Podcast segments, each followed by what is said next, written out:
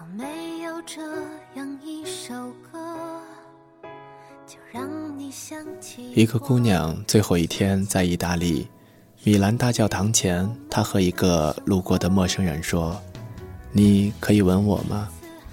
在这个教堂前，帅哥同意了，留下了一张绝美的合影。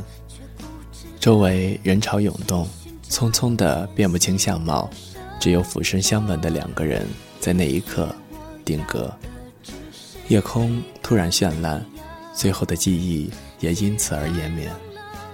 那座涌动着不安、焦躁和欲望的城市里，人与人相遇又相离，行色匆匆，来不及回望。可是那张照片却印在了我的脑海里，因为他说：“生命不能无聊。”一个叫季青的女孩子发着烧去了北京。临行之前，我劝他别去了，这么冷的天。他说他答应了朋友们，不能爽约。昨天晚上，我手忙脚乱地写完了语言学论文，把考试前夕全部的论文打包放入 U 盘，却在网上看见他裹着大衣，和好多外国朋友登上了长城。他是绍兴人，没有去过北京。当时我劝他，一月份不适合游玩，不如十月份去，红叶遍山。我现在觉得他是对的，每个季节都有每个季节的美。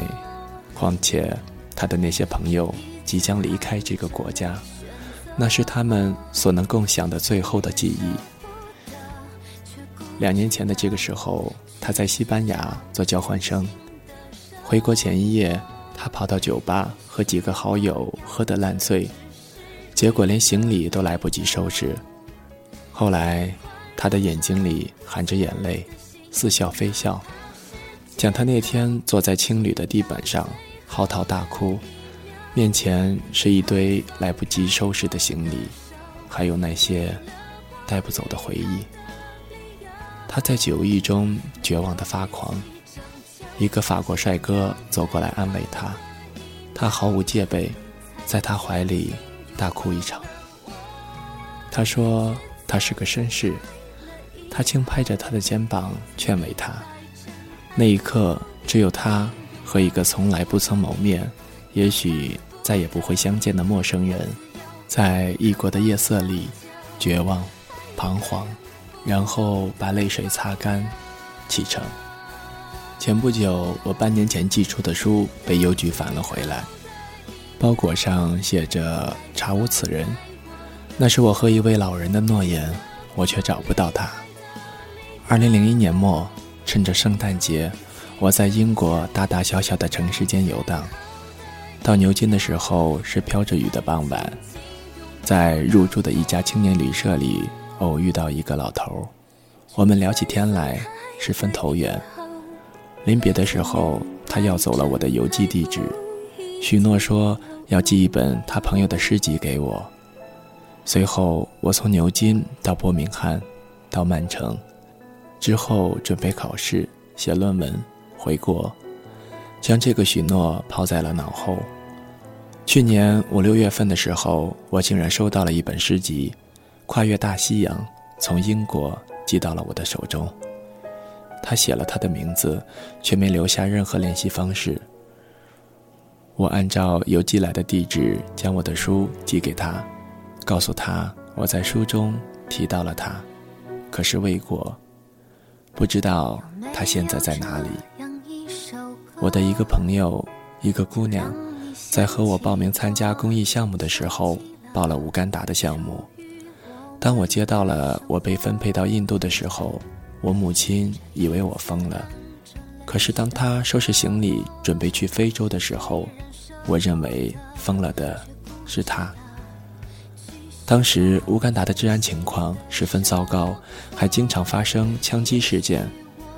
当我从印度极度炎热的环境中脱身回国，偶然间在网上看见他用相机记录下的乌干达时光，在那里，他和非洲的孩子们游戏。学习，他说他的一个同伴不久前受了点枪伤，不过没有大碍。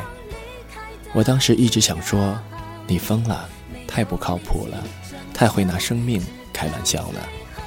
他没说话。他后来去了美国，我没再联系过他。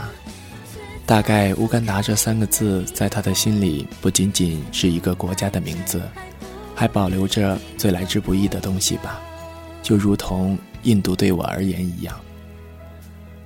每天的日子都毫无新意，最窘迫的状态不过如此。在人声鼎沸的路途中，大把大把的人为考研拼搏着，就像当初为高考拼搏着一样，是为了未来。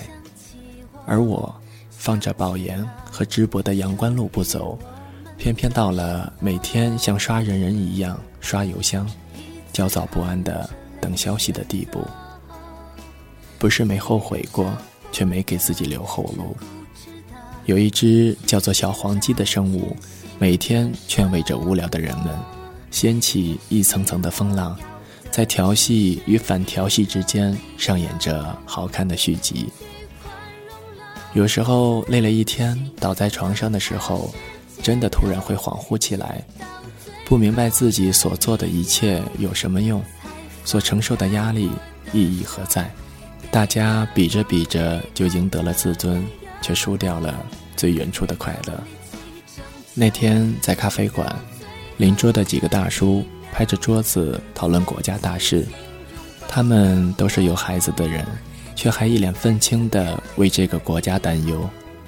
他们不激烈，语重心长。我喝着咖啡，突然想起来，自己已经好久没有产生过激烈的情绪了。不管是无法抑制的冲动，或者是某种自得的快乐。茨威格说过：“所谓老了，就是对身边的事情逐渐习以为常。”真怕自己会老，所以哪怕不靠谱，生活也不能无聊。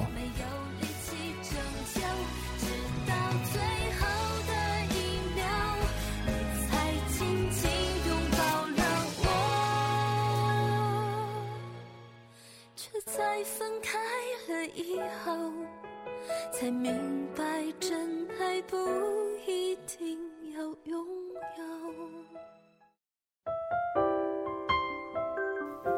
谁的声音清唱婉转流年？谁的双手挽起千年不变的誓言？用音乐品味生活，用音符记录感动。我的声音会一直陪伴在你的左右。